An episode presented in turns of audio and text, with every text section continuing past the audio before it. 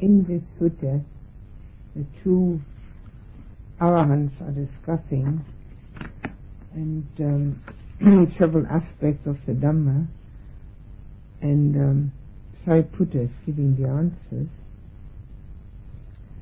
And the question, next question is, how many kinds of being are there? And the answer is, the, there are these three kinds of being. Being with sensual desire, being with form, and being without form. And what the uh, this is referring to is in the first instance the sensual desire at the kama loka. Loka means the same word as location, a realm, and kama, K-A-M-A, not uh, karma, but kama is desire, so that's a desire location, the realm with desire, and that's us. And anything below us, and actually quite a number of beings above us. Now this below and above does not refer to uh, a physical place, because that's of course impossible, but what it refers to are states of consciousness. So we have a human state of consciousness. Well, we are all acquainted with this state of consciousness, and sometimes it's a very low state of consciousness, like when people are in a war and are killing and shooting, or in concentration camps, or any kind of um, negative situation, their state of consciousness is very low, and actually it can go to an animal state of consciousness. It can also go to a hellish state of consciousness, which we can have heard about and um, have read about, but in our own consciousness we can be quite aware of different levels of consciousness, and if we don't watch out and refuse to have lower states of consciousness, we'll undoubtedly have them. There comes a time when the mind is strong enough, and this is one of the aspects of the concentration in meditation. There comes a time when the mind is so strong that it will not ever drop into lower states of consciousness because it knows the danger. And then there comes a time, of course, when the mind has been purified enough not to do that. But until such time, the mind has always this danger of going lower. Now, the human state of consciousness is supposed to be one where the five precepts are not broken. No killing, no stealing, no sexual misconduct, no lying, gossiping, harsh words, backbiting, no drugs or alcohol, which means no confused states of mind. The opposite of them being uh, states of mind which have loving kindness, generosity, faithfulness and reliability, the right kind of speech, uplifting, and mindfulness. So that's supposed to be a human state of consciousness. And of course, we know that those are not always available to all human beings. So we have, according to the Buddhist um, cosmology, 31 levels of existence. And we're number five from the bottom. Now, if we look at it that way, maybe we'll stop being surprised at the mess that our world is in. If our state of, state of consciousness, even the best of it, the human state, even the best of the human state, which is strictly a human state of consciousness, is only number five from the bottom, and there are 26 states of consciousness above us. The Buddha did not say states of consciousness, he said realms of existence. And now this kama loka, this desire location, this realms, this sensual desire, extends also to states above us, the Deva realms. In the Buddhist uh, language, in Pali, um, what we might call in Christian terminology angels or creatures like that uh, are called devas. And the lowest, um, the lowest of those are called the Bhuma devas. Bhuma is earth, the earth devas. And they're those um, beings that some people can see, especially children. They, um, they can see them in trees and bushes. And at Findhorn, they had them in their cabbages and grew huge cabbages because they talked nicely to them. And uh, so they are around and uh, sometimes called uh, gnomes or uh, trolls and all sorts of names are given to them.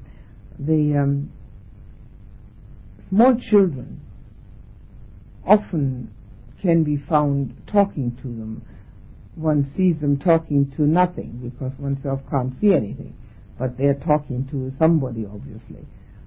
So um, it's not that they're so much wiser or anything like that. Children are children, but their mind hasn't been so filled with all this thinking yet, so that they can actually be far more sensitive to their surroundings than we are. Oh, grown-ups can see them too, of course. I mean, it doesn't uh, mean that only children see them. Well, that's the lowest kind of a deva, and they are still in the sensual desire. In fact, there are 16 deva realms, if I remember right, um, that are still in the sensual desire realm.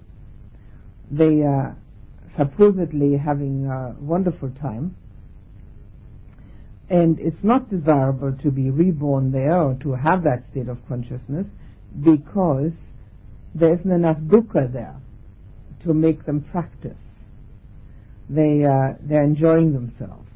Now this is not now necessarily just you know some other being. There are people who are so adept, human beings, so adept at the escape me- mechanism that they can pretend they're all right. I've met dozens of them. They can pretend by having sufficient money and spending it nicely and constantly escaping into activity, constantly escaping into sensual uh, gratification through any of the senses, even if it's just thinking, that um, life's okay as long as they think something nice. Now that escape mechanism is very popular in our realm. It's um, profoundly used in television, the movies, um, all the different colors that everything is made up. For instance, the colors of cars. They are also, there, I read a statistic somewhere sometime, that certain colors arouse certain emotions and so that one feels better in a certain color car. Well, when I was a kid, there were two colors, black and gray. Well, imagine now you go to a car dealer and they only have black and gray cars. I mean, you'd walk right out again. So the the escape that we have managed is um, creating in if one has enough funds and health and um, certain um, prerequisites for this, if one has all these things, uh, that one can actually pretend one lives in a world in which everything's okay. Everything's all right with the best of all worlds. In in uh, in Germany, we have a saying for that: peace, joy, and pancakes. And uh, it's not unusual that things are taught that way too. Uh, the Buddha was, of course, adamant that that's utter nonsense. But it's um, it has a certain what I'm refer- referring to and um, making the um, uh, analogy to is that the Deva realm has everything so beautiful. Everything looks beautiful, smells beautiful, it has a lovely touch to it, and um, so that dukkha is kept at bay. And the stories which are written about it or appear in the Pali Canon about the Deva realm is that the only moment of dukkha that these beings have is the moment of death. They're totally unprepared, of course. Well, now, we have this in our realm. People are totally unprepared for death. So they might have lived very nice lives, actually. But when it comes to death, which has to come to, it's a tragedy. And in the Deva realm, it's described as that they're beautiful up to the last moment and then they shrivel up and they can't stand this, that they look so horrible and then, then they're dead. Now, whether this is fantasy or not, I wouldn't have a clue. I mean, I don't know. But that's what it's described as. Uh, but one can uh, make uh, analogies to human beings, I mean, that are very rich and uh, happen to have uh, a very um, a life which is full of sensual gratification, and then, of course, all of a sudden they're old and miserable and uh, dying. So there are 16 of those different realms, and they become more and more subtle. Um, the first one, as I said, is the earth deva, which is still the form is actually still visible. I mean, not not to everybody. Naturally, most people don't see it. The interesting aspect about the Deva realms is that many, many people, without seeing them, can feel them. They, um, there's no physical um, below and going upwards. I mean, hell isn't down there and heaven isn't up there. I mean, up there that's the sky, that's not heaven. Um, uh, it's strictly a consciousness level. So the, the devas are all around us. And uh, while our physical eye is very poor, most people even have glasses, um, the uh, our feeling apparatus isn't that um, gross, and many people can feel them. It is said that the devas come around to every place where the true Dhamma is being preached. And because they're very, not all of them, but a lot of them are very keen to hear Dhamma. So that, which is another reason why it is being said that the Dhamma protects the Dhamma practitioner. They have a certain protective quality about them. It's not that they um, do anything, but when they are when they are around, the whole atmosphere is quite different, and uh, that can be found anywhere where there are meditators. Now, you, I'm sure you've been in cathedrals. Everybody has, and especially old ones. Now, that's difficult in Australia, but in Europe, that's very easy. They are very old and very ancient, and some of them are extremely beautiful.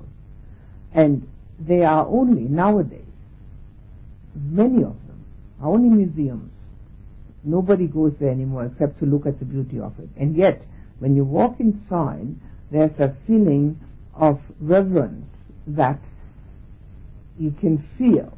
And there's a feeling of um, um, collect, col- that the minds get collected. In fact, I have walked into many of them because they're very interesting and just sat down on a bench and started meditating because it seemed to be the only thing that one could do there.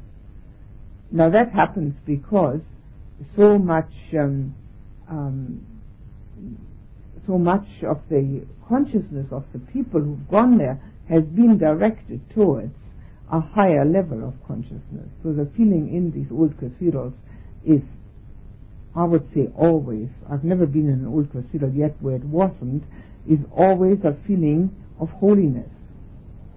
Now, the same, of course, uh, is the case if one comes into a place where people meditate. And the same is the case when you come to into a discotheque. I mean, it's dreadful. I mean, a, a deva would never dream of going there. They'd have to be crazy, and they're not. So the uh, the uh, presence of consciousness, not the physical body. These physical bodies are just bodies, but the presence of consciousness makes all the difference in the feeling of the place. And uh, everybody can easily uh, recognize that. We don't have to be psychic for that. There's no need to be psychic. One knows exactly. So these levels of consciousness have an influence on us. We have the, an influence which is, um, can be detrimental, but it can also be very helpful. Now, with the 16 Deva realms and the five uh, realms, including the human, which is um, which are the Rasa realms, there's 21 realms.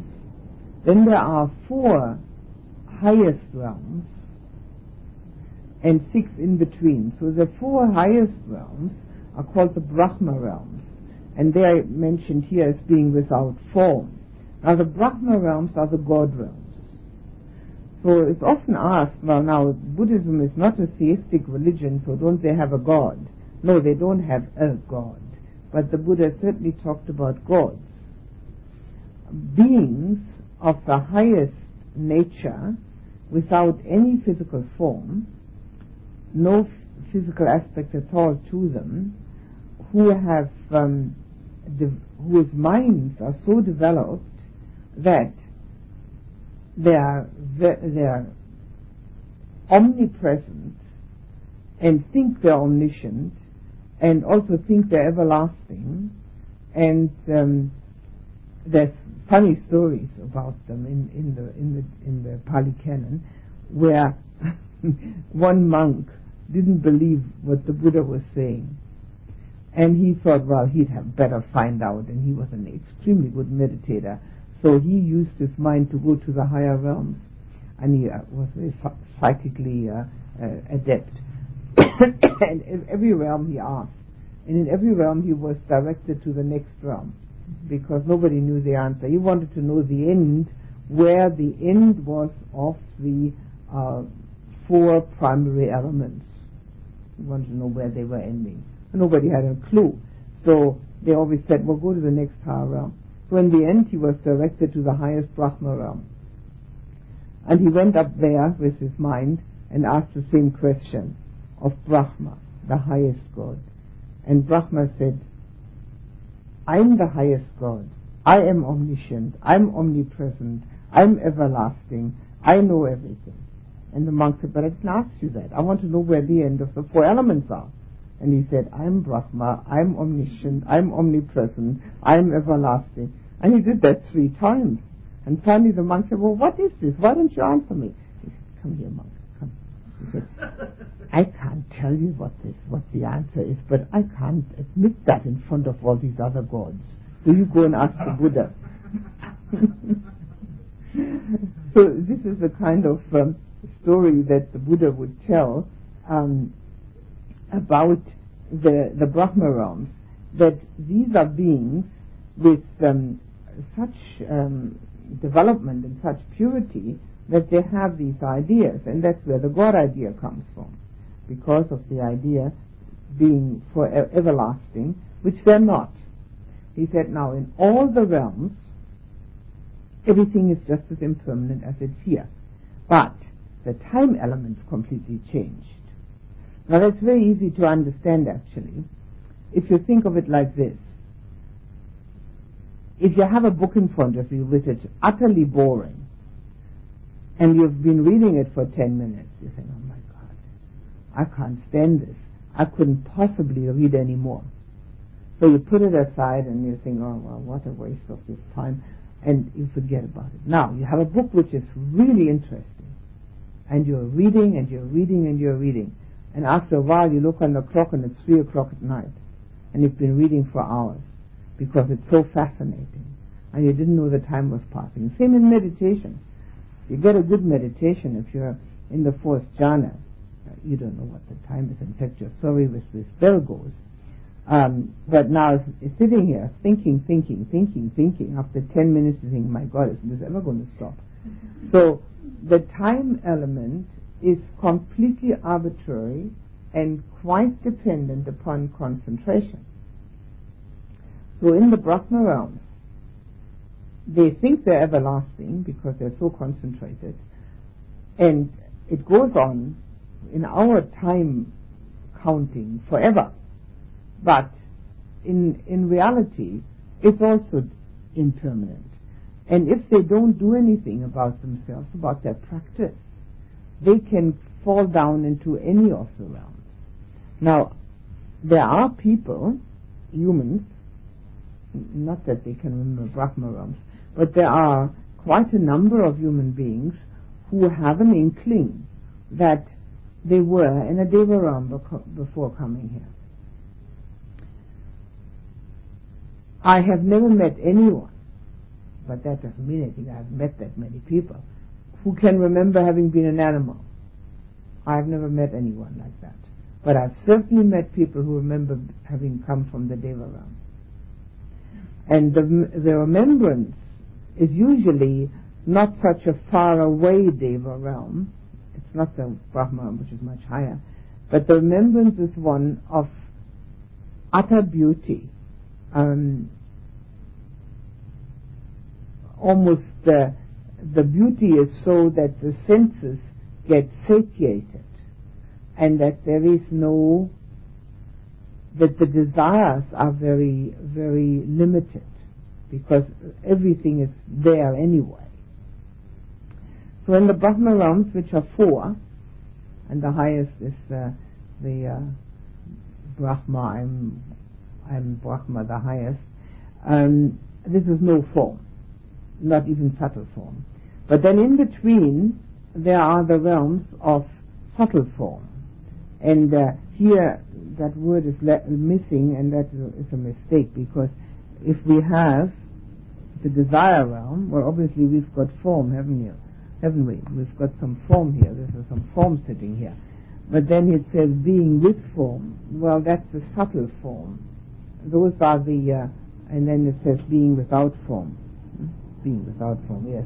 Well, being without form are the four highest, and with, with the subtle form, those are the in-between realms between the Deva and the Brahma realms, which are the higher Deva realms. There, the form is so subtle that we could never hope to have any, um, yeah, any awareness of them through the eye, through the uh, physical eye.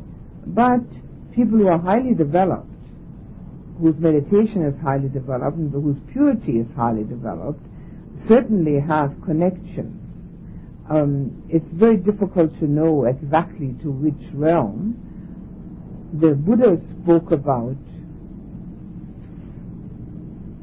the highest Brahma coming to see him at his enlightenment in order to beg him to teach. And uh, another, in another occasion, when he spoke the Mahamangala Sutta, the, the discourse on the great blessings, it starts out with that uh, beautiful Deva appeared whose light lit up the whole grove where the Buddha was staying. So he was certainly uh, in touch with such beings. Um, and that's what the three kinds of beings are mentioned here. And we belong to the uh, belong to essential desire, as we well know the uh, when the form, the body, isn't so strong as ours, naturally the senses aren't that developed either. So the sensual desire is in those beings with subtle form and no form no longer an issue. When there's no form, there's no sensual desire. This, the sensual, the senses that we have are uh, connected to the body. So the no form and also the subtle form in in between, sensual desire is not an issue. With us, it's an issue, and uh, it's uh, an unfortunate issue. It constantly takes people off the uh, development. Some, even what the Buddha did, because he realized it was a very unfortunate issue, this sense desire, was that for a time he practiced the most rigorous asceticism, where he would eat one rice corn a day and things like that, and uh, mortified the body, and found out that that didn't do any good either. And uh, that's why his teaching is called the middle path, because he then said no indulgence, but also no asceticism, the middle just normal common sense living. And um, very difficult sometimes for people to know what is normal common sense living because uh, we are in the sensual desire realm and sensual desires when they are not um, excessive seem to be uh, quite all right. So one has to learn that for oneself. So that's the answer to this um, question about beings, three kinds of beings. Any question about that before we go on to something else?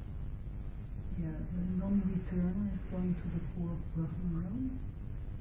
Yes, he goes to the to the one of the four Brahma realms. It depends how well he's done his jhanas. The jhanas are the vehicle for the highest realms. And uh, the uh, four divine abidings, the four Brahma Viharas, are the um, abodes of the gods. So it depends on how well one has done one's loving kindness, compassion, joy with others, and equanimity, and it depends how well one has done one's eight uh, jhanas. Even for the one who hasn't got any um, any uh, past moments, they'd still go to a very high realm. But the non-returner goes to the highest, highest Brahma realms and has to sit around there for a long time. So the Buddha didn't think that that was a very desirable thing to do, but then, I mean, it's even less desirable to stay around here. So the, highest um, being that that being can't come back to the human realm. Oh, of course, the non-returner can't. But you can go to the Brahma realms even without being a non-returner. Uh-huh. The non-returner can't come back, that's why he's called a non-returner. He doesn't come back to the uh, human realm. The once returner comes back once. So it's just, uh, you know, using up the good karma and then come. Yes. Mm. But one can practice in the Brahma realms if one can keep one's mind together if one doesn't get caught up in this idea that one is all omniscient and omnipresent and everlasting. One can also practice there, but uh, then one can actually do something there too. But the devas come around, they listen to the Dhamma. Yes, the whole lot of them are devas. It's just divided up into all these different stages. Yes, the Brahmas also devas.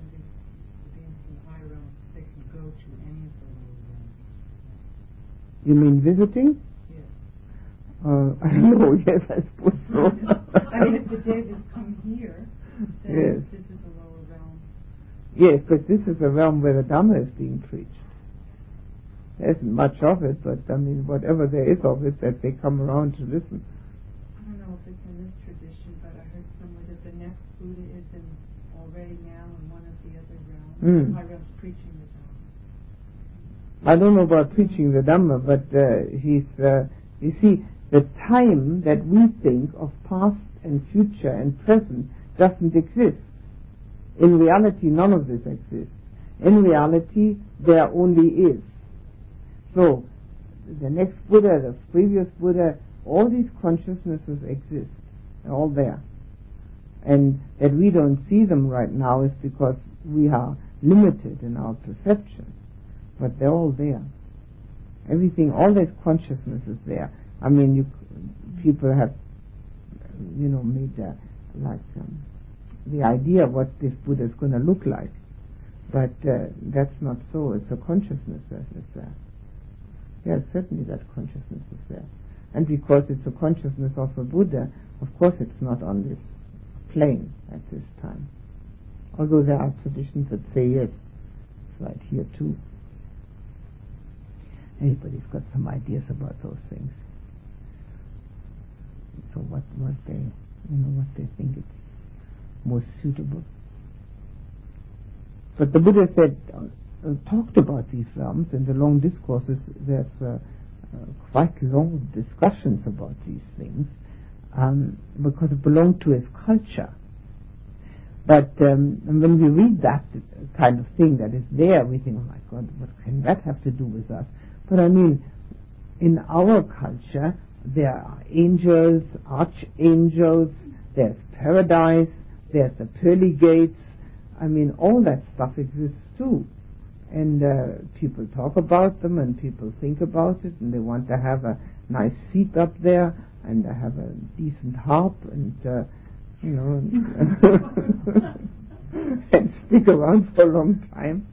Don't want to be thrown out again. I mean, we've got the same ideas. It's just, just different uh, verbiage.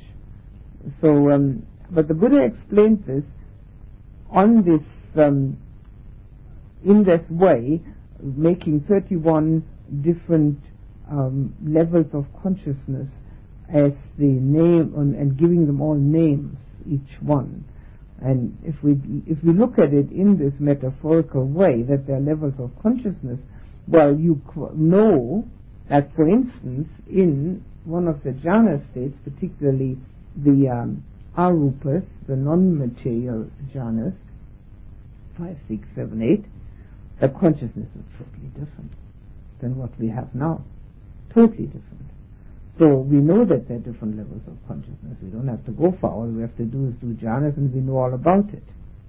So that's why it said the eight jhanas are the vehicle for the highest realms.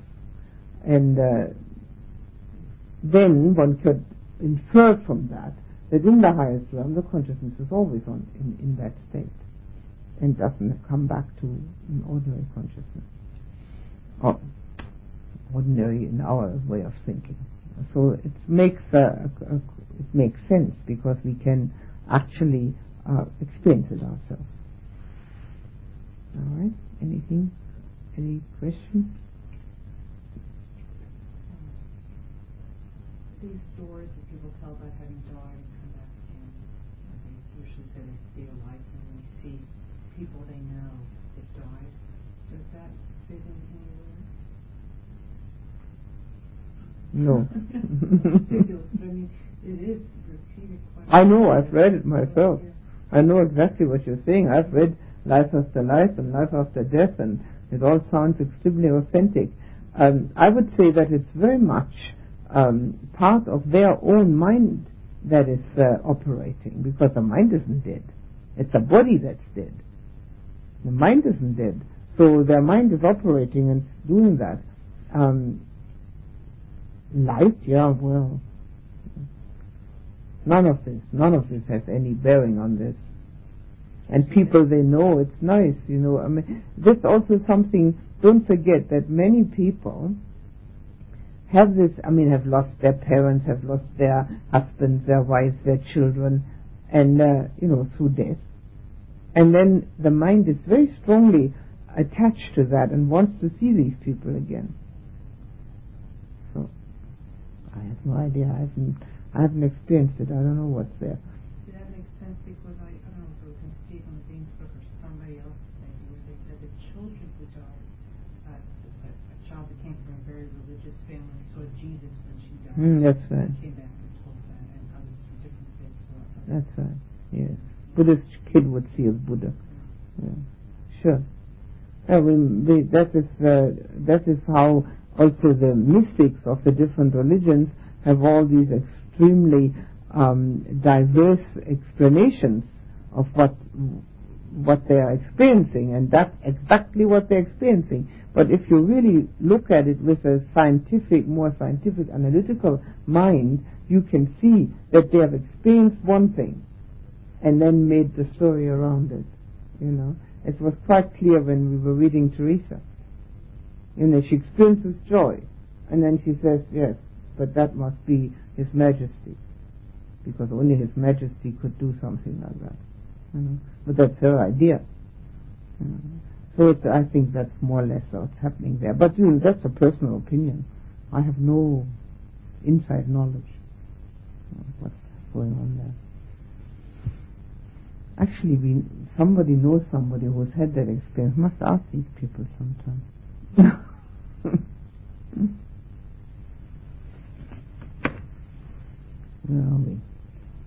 Ah, friend. A friend is, by the way, the word that um, avuso, which was used amongst monks in the time of the Buddha. They called each other friend. But when the Buddha was on his deathbed, he said that should be now stopped, and the uh, senior monks should call the junior ones by their names, and the junior ones could, should call the senior ones Reverend Sir. So that friend business was stopped. It's avuso, and that was no longer used. Friend, how is renewed being in the future generated?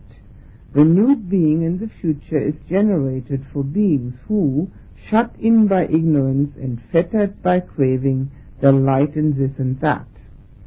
So actually what he's asking is how is, why is, how is rebirth appearing? Renewed being in the future. Why do we get reborn? Constant question. So he says the reason we are being reborn is because the beings who do this are shut in by ignorance and they're fettered by craving, the liking in this and that. Now the craving is of three kinds and the three kinds of craving that bring us back to this um, lovely world that we live in is uh, craving for existence, which is the first one, which is well shut in by ignorance, a craving for existence, and then the uh, craving for sensual gratification. We like it nice, and actually, this craving for existence, of course, would take care if we let go of that. Would take care of the sensual gratification uh, craving, but it's the hardest one to deal with because it's underlying everything that we are and that we do. So craving for existence is something that we can only even even dimly uh, notice when the mind has become very much imbued with that understanding, with the mindfulness of checking the inner states, and with a strong concentration. But the desire for sensual gratification, well, that's easy to see. That's not difficult. So it is an easier one to get at, the desire for sensual gratification. It is um, delighting in this and that. Now the delight is actually the important word there. Now it doesn't mean that we should um, mortify ourselves or have nothing at all that is pleasant. But if we delight in the sensual gratification, we want it again and again. There's no doubt about it. When we have delight in something, we want it over and over again. And this is already the actual experience of rebirth over and over. I want this again. I, it's nice. It's pleasant. It's uh, giving me some um, uh, comfort. It's uh, it looks like an escape hatch. It's um, something that will um, soothe my my uh, anxiety. It uh, prevents me from knowing my fears. So I must have it again. And that's how, of course, uh, addictions then uh, arise. Now, addictions do not necessarily have to be alcoholic or drug based. There are many other addictions, and uh, people, most people have some. And to see them is very interesting in oneself. It's um, because one can see that they don't do anything for one when one watches them. They don't have any uh, real uh, result. There's no real result because one can't renew the uh, gratification so quickly that one is never out of it. So the um, that is the thing that one can really hook into the delight in this and that, and see that this is not going to really um, remove one's dukkha. It's only a momentary pill that one takes. It's almost like an aspirin, which uh, every time one hurts, one takes an aspirin. Well, in the end, one is hooked on aspirins or something worse. But um, in between each aspirin, there's always the pain again. So one has to take one after another after another, and most people don't do it with aspirins. Most people do it with other things. And one of the things that people do use is um, fantasies, making up fantasies in the mind. Now, some people who do that, uh, who are making up fantasies in the mind, get so caught in them that they actually can't meditate. They do want to learn it, but they can't because the mind is so geared towards think, thinking, making up stories. Other people are more fortunate and having realized that this is a fantasy, then they can actually put their mind to meditation. So delighting in, this or that does not mean that from that moment on when we see this, that there aren't going to be any sensual gratifications, we can't help it. They're always going to be there. But the lighting in them means that we want them all the time. And this is the danger. This is where we have to do something about it. And it is, we can see our own rebirth every morning. We don't have to wait till we physically die. You can watch your own rebirth every morning. You bring back, you bring with you to the next morning everything you've done the day before. And if it was good and proper and uh, helpful and profitable, it's going to be a uh, nice uh, waking up because we bring our karma with us. And if it wasn't, well, then there's going to be some sort of regret in the mind. It's uh, a feeling of um, not being contented with what one has brought with one. And it's uh, like in early morning, it's the when the day is young, when the body has um, rested, and then as the day goes on, one makes a new karma, and in the evening it's dead tired, and then comes a small death. One doesn't know what's happening in the sleep. And so this, this rebirth affair is happening actually every second. But we can see it, it's a little difficult to see every second, we can see it in every day. Every single day is a new rebirth, and we only have this one day, actually we only have this one minute, one second, one moment, but we can say we only have this one day in which we can actually um, work for our own spiritual benefit. It's not in the future, it's not in the past. And the delighting, that which is uh, the craving that we delight in when we get it gratified, that is, of course, something that takes us off the spiritual path. I mean, it's a, it's a total um, uh, distraction from that. So there, then the question comes, how is renewed being in the future not generated? With the fading of ignorance, with the arising of true knowledge, with the cessation of craving, renewed being in the future is thus not generated. Well, the fading of ignorance is the fading of the ignoring of the Four Noble Truths. Ignorance is um, avijja. Avijja is wisdom. A is a non-syllable, so it's non-wisdom. But ignorance is very often explained, practically always, as ignoring the Four Noble Truths. The first Noble Truth that there's dukkha. Second one, the arising of dukkha, the cause for dukkha, which is craving. The third one, which is nibbana, the removal or the cessation of all craving, uh, of all dukkha, sorry. And the fourth one, the Noble Eightfold Path. So that's the, the uh, fading of ignorance. Now the first two Noble Truths, quite easy, no problem at all.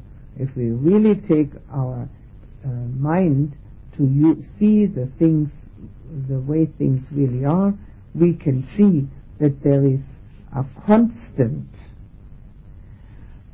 unease in the mind wanting things to be different from the way they are. And that's the reason for dukkha. Complete and total and utter contentment brings such peace to the mind which we can experience in the uh, in the jhana, in the third jhana, for instance, that there is no real movement. There is still some, but not not nothing like the irritation of the wishing and wanting. But we're so used to our wishing and wanting, and the dukkha that that produces, that it takes a very mindful mind and a very concentrated mind to actually notice it. But when one does the jhanas, one knows the difference. The difference between the ordinary mind state, which is wishing and wanting, and therefore having dukkha all the time, and the mind state, which is at ease and contented. now, obviously, one can't live one's life sitting with legs crossed in a little meditation room and having the jhanas. It's impossible. I mean, one has to do other things also. And even in a meditation retreat, we have to do other things. Effects, they certainly do not take away our dukkha. So that's why it is essential that we realize that the jhanas are the means and the goal is insight. And only insight into true knowledge, the arising of true knowledge, that's insight. Only that will eventually take away all the dukkha, because then there's no renewed being. And that renewed being that we can experience every morning, every day, will then also not have any dukkha. So the, uh, while the jhanas do help us to recognize the fact that if we don't want anything, there is no dukkha, they certainly do not prevent us from having this wanting again. So the first two noble truths are very easy to see. Whenever we don't like things the way they are and we want it different, there is that unease in the mind. When we are totally contented and completely at ease, then there are moments of non-dukkha. But that complete contentment can only come about when the person who wants these things is no longer available. There is body and mind, but that person that's been wanting this and that has disappeared. Now that is the arising of true knowledge. And then comes the cessation of craving. The cessation of craving meaning that the, in particular, that the craving for existence has ceased. Because if there's nobody there, then the cessation of craving to be has ceased. And if one no longer wants to be whatever is happening out there, it doesn't have any impact. Because what is one always afraid of that? One might happen. Old age and uh, poverty, death, uh, non, non-support for one's ego illusion, all these things that one is afraid of have all gone because the um, whatever the world is doing, it can no longer touch such a person because there is no wish to be. And if there's no wish to be, what could possibly hurt? The being is um, was was um, expressed by actually by Sariputta's teacher, who only is known. I've forgotten his name. Bella something or other. Anyway, um, he's only known through this one statement. Uh, he was, of course, fully enlightened, and uh, he w- said one time, on a was asked a question, um, what was the most important thing for him to do now that he was enlightened? And he said, waiting for the body to break up. That's all that needs to be done. There's nothing else to be done. And when you wait, I mean, everybody, every one of us is waiting for this body to break up, whether we're enlightened or not. It's definitely going to break up. But most people have so many ideas what they should do between now and the time that it does break up that they don't even want to think about it that it's going to break up. But he said that's all that needs to be done. So with that, um, the uh, nothing can touch such a person any longer because there's nobody there that can be touched. So that's the cessation of craving to be. And then with that, the renewed being in the future is thus not generated. But for that to happen, one has to have enough insight to recognize that our way of looking at ourselves and the world is completely deluded. We're seeing it with completely uh, deluded eyes as if those things which exist, people and nature and everything else, has a solid core in them. A solid core which is going to remain. And in reality, there's nothing that remains. It's all moving the whole time. And because it's all moving the whole time, there's nothing to, to grasp, to hang on to. There's nothing of significance. Nothing at all. And that's signless liberation, having seen impermanence. Nothing that can be insignificant at all. Now, if you think about that for a moment, now think what is significant. I've got to stay alive. Why? Because. Now then, a whole string of reasons. Are they really significant? To make any difference to to the universe? That make any difference to your neighbors? Does make any difference at all?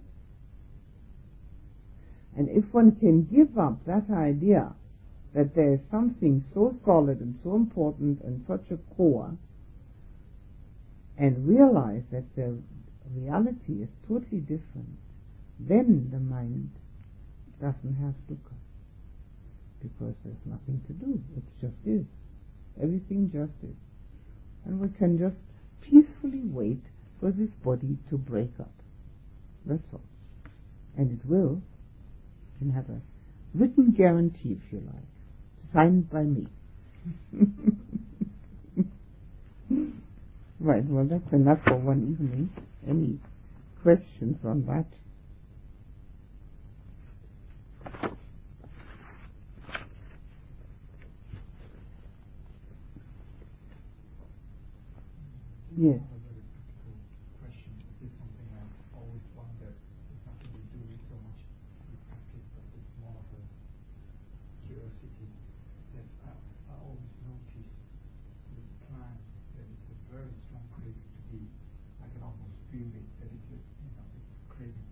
alive. Yet, from from my understanding, that there is no consciousness yet there is a force there. It seems to be Mm. driving craving to be. I always wonder how to explain that since plant doesn't have a Well, they don't have a thought process that we have, but they certainly have feeling. I um, well, there's a book on that actually, which is very interesting. But I myself made an experiment one time, and uh, I had a sweet potato, two sweet potatoes, and I put some um, toothpicks on each side and put them in a glass of water. And one of them I put in the room where I was living, and the other one I put in an empty room. And the one in the room where I was living, this thing, you know, they they have then green uh, shoots come out. They all do. And uh, this one I kept looking at and talking to and saying that it was very beautiful and I liked it a lot. Well, within a year, it covered the whole wall of one of that one whole wall of that room, and the other one, which was in a room by itself, which I never went to look at just to see that it had water, it had uh, three shoots on one side and two on the other, each one that long. And it has been, people have made much more experiments than that and have talked to plants and have put them, played music for them and have um, broken broken a neighboring plant, and they have certain re- they have reaction. Plants have reaction. There's no doubt about it. There's a very good book on that. Uh, what was it called? That's it. Yes, that's right. Secret Life of Plants. They certainly have feelings. How, how would you go about uh, verifying that they have Well, I did with that experiment. I mean, one can grow and the other one doesn't.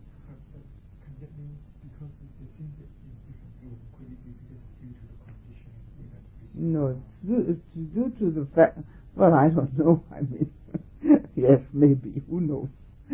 But the people who wrote the book, they made more than one experiment. And with that one, more than one experiment, they certainly came to the conclusion that there is a very strong um, reaction by plants. And you can see it actually. Um, the plant that you have, that you look at and love, they always grow nicely. And others don't. And out, you- if you have two plants and you cut one or hurt it in any way, the other plant also feels very badly. It shrivels up. It's, uh, and these people have made more than that, just such, such um, uh, small experiments. They, they really made uh, quite a number of them. So they certainly have feelings, no doubt about it. It's quite uh, conclusive. You should get the book, Secret Life of Plants. Mm. It's very interesting. Very, very interesting. It's, uh, I couldn't um think anything else except that it was, con- well, I had done the experiment years before that. But uh, it's uh, very interesting. Because also, you see, this is why it's very important to eat the things that grow around you. Because you have the, uh, um, they have this, uh, you have a certain connection with them.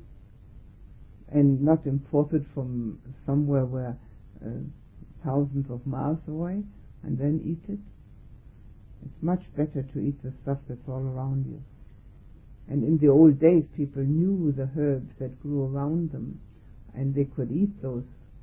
There is innumerable leaves in this forest here that we could eat, but we don't know which ones. Much, much better because we are the same thing as a plant. Same four elements. We're no different. You can make the experiment in the forest, talk to one of them. Pick one out and talk to it. See what it does.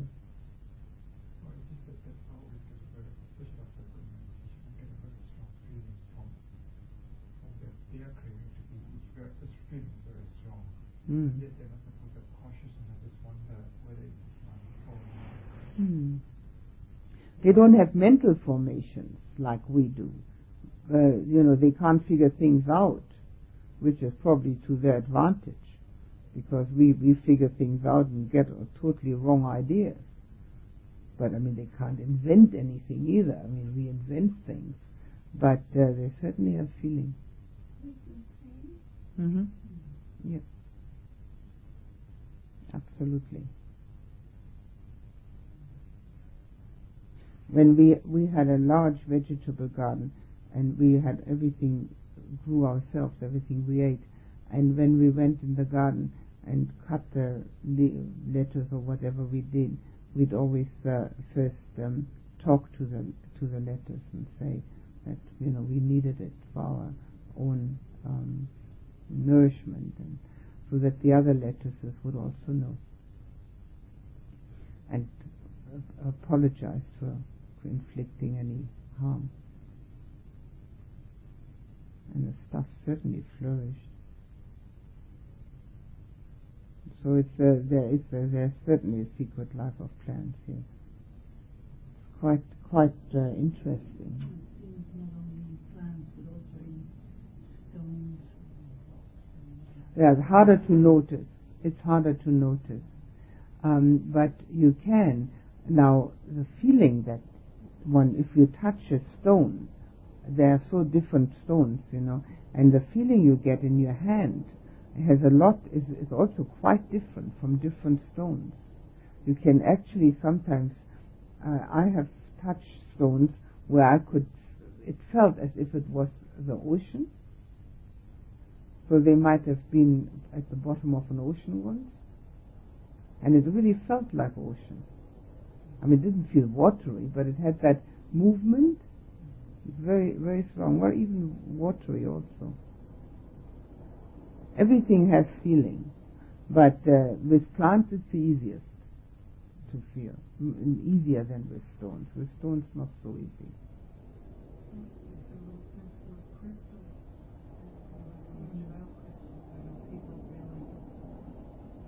What did it do with them? Oh. Yeah. I don't know. Does it work? I don't know, I never, I don't know anything about it, but I know a lot. Yeah? people Works with headaches. yeah? But so there is this level of consciousness. sure. Oh yes. It's only not this, the, the, the thinking process isn't there. You know, this reasoning process, that isn't there that we have. But the feeling is definitely there. Because sometimes I just feel when I look around the environment, well, that happens quite often. Lately, because of the and the whole, the earth and the whole earth have a very strong feeling of, of being to be. Yeah. You know, I thought it, it's very funny because, you know, the whole earth, if it exists, and I can feel like craving to be like the earth itself, the whole earth, the globe. hmm Sure. That's how it started. yeah, just like how, you know, if they don't have consciousness, you know, if there's no craving to be, how can you be here? Mm. But I, that's Mm. actually, I don't know, I thought it might be just could be my mind having, Having a holiday. Yeah. but this is uh, also uh, one of the things which is so um, absurd in our agriculture. The uh, um, agriculture has been taught as if the earth was a dead thing that had to be manipulated. But in reality, the earth is alive and uh, it doesn't have to be manipulated. It just has to be treated properly. It's um, some of that, some of those thoughts were brought out in the uh, Don Juan stories. The uh, mm, That's right. That some of those thoughts were brought out there. That you know everything's alive around us, and it's no different from us. It's all one and the same. If even possible, you know, if a person is also uh, not uninteresting, maybe in this context, if a person is wearing a piece of jewelry and has had it on for a while, and you can take it in your you take it in your hand, you can learn a lot about that person. It's very interesting. It's taking on the vibes of that person. I mean, not everybody feels it, but if you've been meditating well, you certainly feel it. so is this feeling also, is a, is a level of consciousness, isn't it, a feeling? Hmm Yes. Without a thinking, but it's just Yeah. yeah, the level of consciousness, but not the thinking process. Well, with the you know, with that with that reasoning aspect removed. So in fact, it's the whole universe. There is consciousness, the whole universe. Absolutely, that's right. That's right. Six jhana. Whole universe of consciousness, and we don't have any any monopoly on that, and we don't have a separate one either. We're just part of it all and trying to make things nicer for us, which is absurd. If we were just to stay with it and be in it, everything would be fine. So it's our reasoning and our thinking that makes it difficult.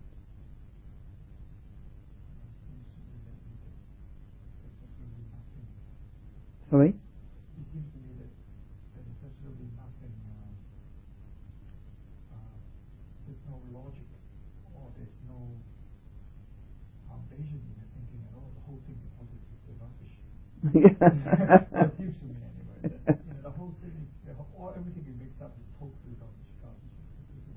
Uh, feeling. Of course, much, much less. less. Of course, certainly. So logic is not the thing because logic is based on reasoning, which is not more plausible. And one can twist logic mm-hmm. because we're smart enough to twist it. You know, we've we've got every ability to twist things around. So yes, the only thing that's reliable is the feeling because that's the experience. And then the understanding of the experience doesn't have to be logic, it's just a knowing. That's what the Buddha is talking about, a knowing. Knowing what's going on. Right, anything else? The mind can make up all kinds of crazy stories. That's right. That's right. So how reliable is the feeling? The feeling's are reliable. The mind's making up the stories around it. The feeling is totally reliable. feeling is all right. it's the stories that are not reliable. That's why when we have the guidelines of the Buddha, who's extremely analytical and objective, you see, he's got a totally objective explanation of everything, and then know what the the feeling can uh, actually mean, then we don't have to make up stories. And we see the feeling and we say, oh yes, that's that. We said the feeling. So if we are prevented from making up stories, the uh, the thing falls together in the end. You know, fits everything fits together. It's the it's our storytelling. See, like I was saying, when Teresa de Avila was experiencing the jhanas, she was getting married to Christ. Well, I mean, that's obviously her mind telling a story, isn't it? I mean, when we experience jhanas, we're not getting married to Christ. I mean, the last thing I had in mind. but I'm experiencing exactly the same thing that she was experiencing. And yet my mind isn't tell, telling that story. So that the, the feeling is the same, but the feeling is only one thing. And because it's only one thing, and you see the Buddha didn't tell stories about the jhanas. Nothing. He just said, that's it. That's what you feel. One, one sentence at the most two. It's all he's saying. He's saying rest of this. In fact, the higher jhanas, he doesn't even say more than one sentence. He says this is the base of nothingness, finished. No, no explanations, no elaborations. That's it, finished. Whereas in the in the uh, when the mind starts telling stories about it, then of course you have a, a opportunity to go astray. The feeling is reliable that we have because we experience that. It's the same old story of biting into the mango. People can tell you any story about a mango, but you don't know a thing about it until you've bitten into it. And then when you've bitten into it, then you know it's soft and it's juicy and it's sweet and uh, all the rest of it because you've actually been tasting it. But then, the only reason you can say it's a mango is because somebody told you it's a mango. In reality, you don't know it's a mango. Somebody said that's a mango. But what you actually know, it's juicy, it's sweet, it's soft. That's all you know. So that the understood experience is only because we know, the Buddha said, if that is happening, that's what's happening. That's all. We only have the feeling. That's all. It's quite reassuring actually because we don't have to make up anything. We don't have to invent anything.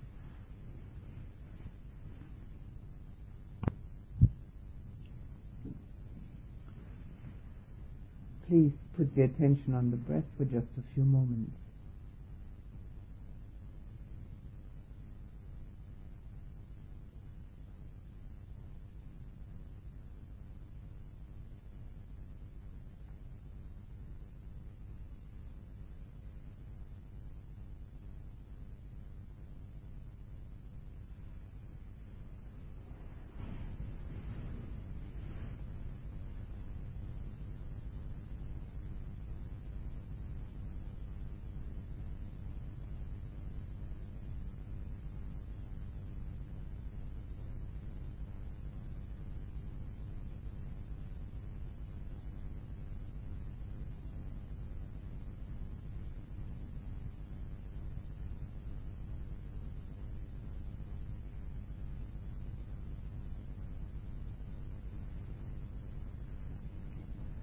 Forgive yourself for anything that you've ever thought you've done wrong.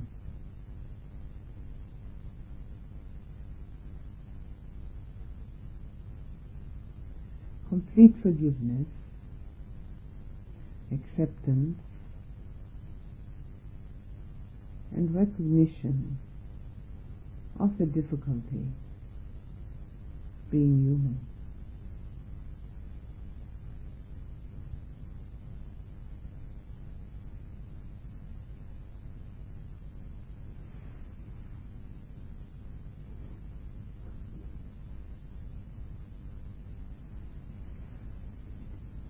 And now forgive your parents for anything that you think they've done wrong. Recognition and acceptance of the difficulties that they have had or are still having.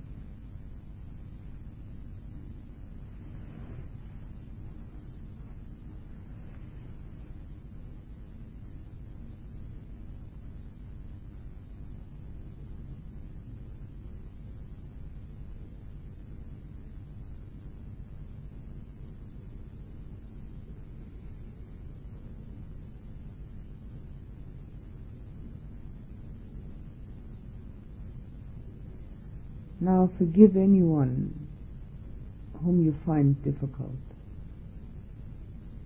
recognizing and accepting how difficult it is to be a human being. Complete forgiveness for all that you have ever objected to.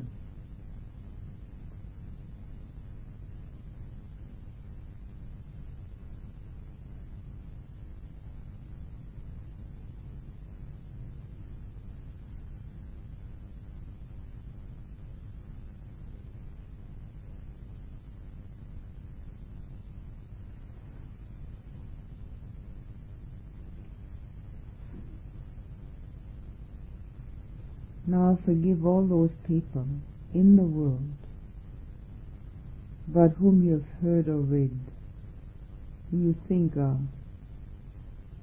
acting badly. Forgive them. Recognize their difficulties. Embrace them with your forgiveness.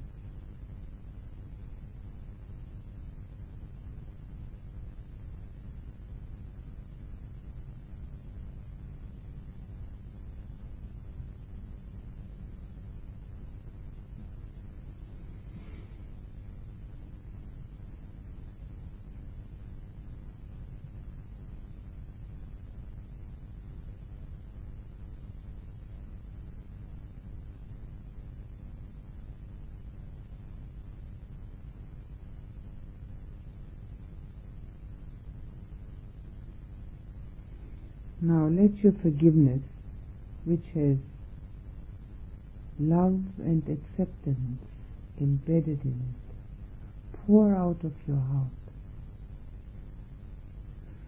to beings everywhere who are struggling and fighting for their own bit of happiness. Forgive them for anything they might be doing.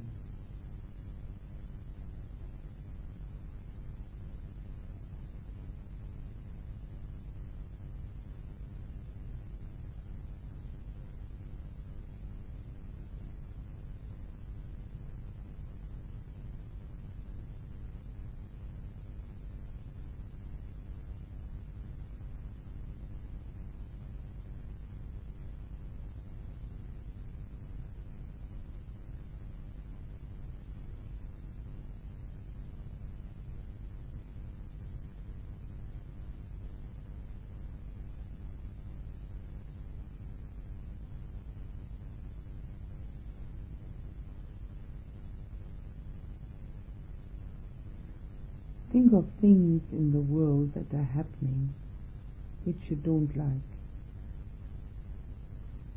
and accept them just the way they are, whatever it may be.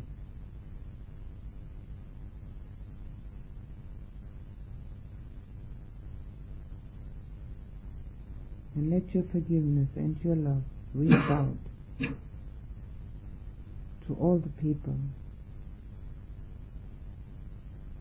who are generating things that you don't like. And feel how this acceptance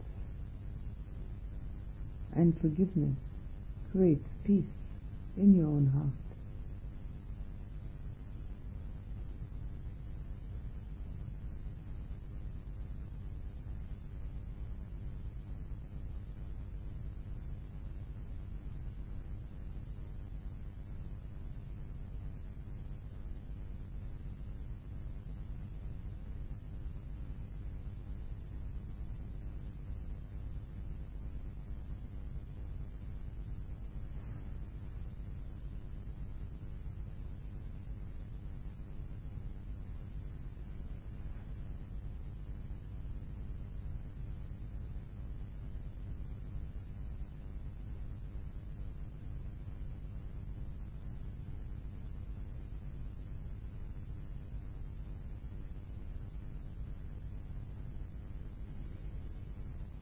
And now look at your own heart and recognize any wish, hope, ambition, desire, and drop it for a moment, accepting things the way they are, just as it is.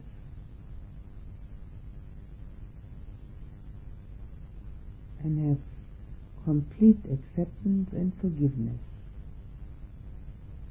for yourself.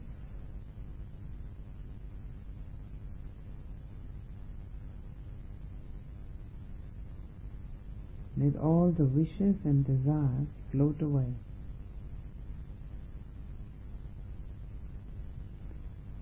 Just be there.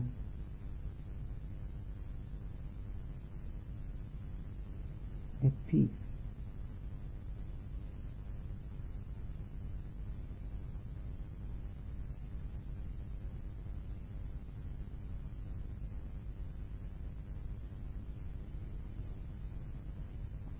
And now expand your heart to its greatest size that you can manage.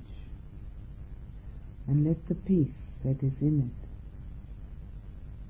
embrace the world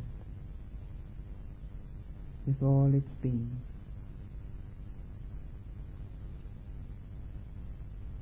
Human and otherwise.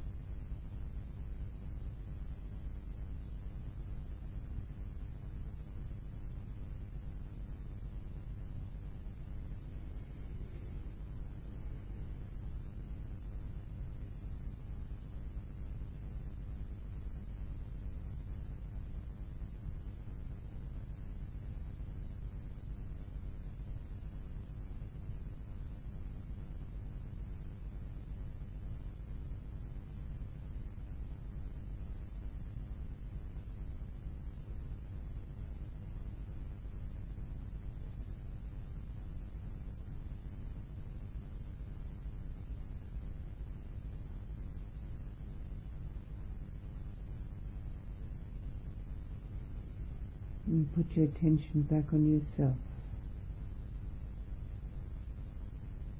Have no wish, no desire, just peace. Recognize its lovely texture within you.